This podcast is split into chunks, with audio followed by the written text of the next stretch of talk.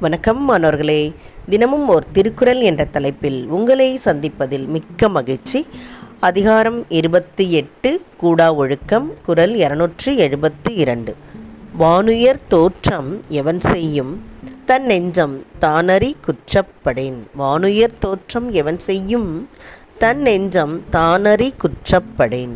இதோடைய பொருள் தன் மீது தன் நெஞ்சமே குற்றம் சொல்லுமானால் மேலான நிலையினால் வரும். பயன்தான் என்ன? அப்படின்னு ஒரு கேள்விக்கணையே தொடுத்திருக்காங்க.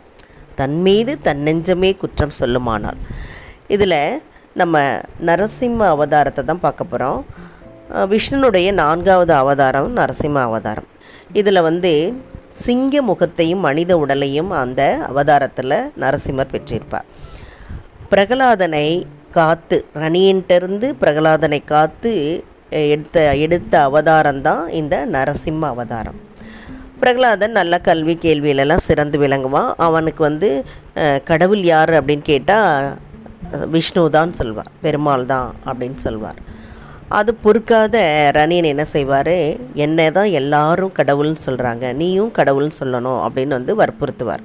ஆனாலும் வந்து ர பிரகலாதன் வந்து விஷ்ணுவையே கடவுள்னு சொல்லி அவரையே வந்து பக்தியோடு நினைப்பார். இது பொறுக்காத ரணியன் என்ன செய்வார்னா யானையுடைய காலால் இடறி அவனை கொல்றதுக்கு முயற்சி செய்வார். ஆனாலும் அவன் தப்பிச்சிருவான். அதுக்கப்புறம் பார்த்தீங்கன்னா கொடிய விஷ சந்துகளோடலாம் வந்து கூடவே வந்து அடைச்சி போட்டுருவார். அங்கேயும் அவர் வந்து காப்பாற்றப்படுவார். அதுக்கப்புறம் ஓ- தீயிலெல்லாம் வந்து நிற்க வைப்பார். எல்லாத்துலேயும் மீண்டு வந்துடுவார் அதை என்ன செய்வார்னா ரணியன் வந்து இனி இந்த தடவை நம்ம நாமே என்ன செய்யணும்? பிரகலாதனை கொன்று விடணும் அப்படின்னு சொல்லி நேருக்கு நேர் வந்து கொல்றதுக்காக போவார். அப்போ தான் கேட்பார் கடவுள் யார்? அப்படின்னு சொன்னால் திரும்பவும் விஷ்ணுன்னு தான் சொல்வார். அது பொறுக்க முடியாதவரே உங்கள் கடவுள் எங்கே இருக்கார்? காட்டு. அப்படின்னோடனே இந்த தூணில் இருக்கிறாரு துரும்பில் இருக்கிறாருன்னு பிரகலாதன் சொல்வார். அப்போ தூணை வந்து பிளந்து காட்டும்போது காட்டும்போது அதிலிருந்து நரசிம்மர் என்ன செய்வார்? வந்து ரணியனை வந்து கொன்று விடுவார். அவ்வளோ ஆக்ரோஷமாக வந்து அவர் கொன்று விடுவார். கொன்று பிரகலாதனை காப்பாற்றிடுவார் இதை தான் வந்து என்ன சொல்கிறாங்கன்னா தன்னுடைய குழந்தைன்னு கூட பார்க்காம தன் நெஞ்சு அறிய தன்னுடைய மனம் அறிய அந்த குற்றத்தை செய்கிறார்.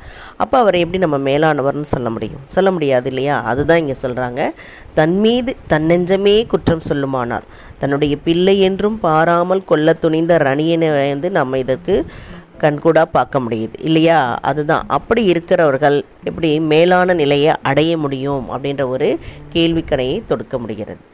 இதை படித்து பயன்பெற வேண்டும் என்று கூறி உங்களிடமிருந்து விடைபெறுகின்றேன். இதை வழங்கியவர்கள் ஐடிடி திருப்பத்தூர் மற்றும் இரா. வனிதா தமிழாசிரியர் காரைக்குடி. நன்றி. நன்றி மனோகளே நன்றி.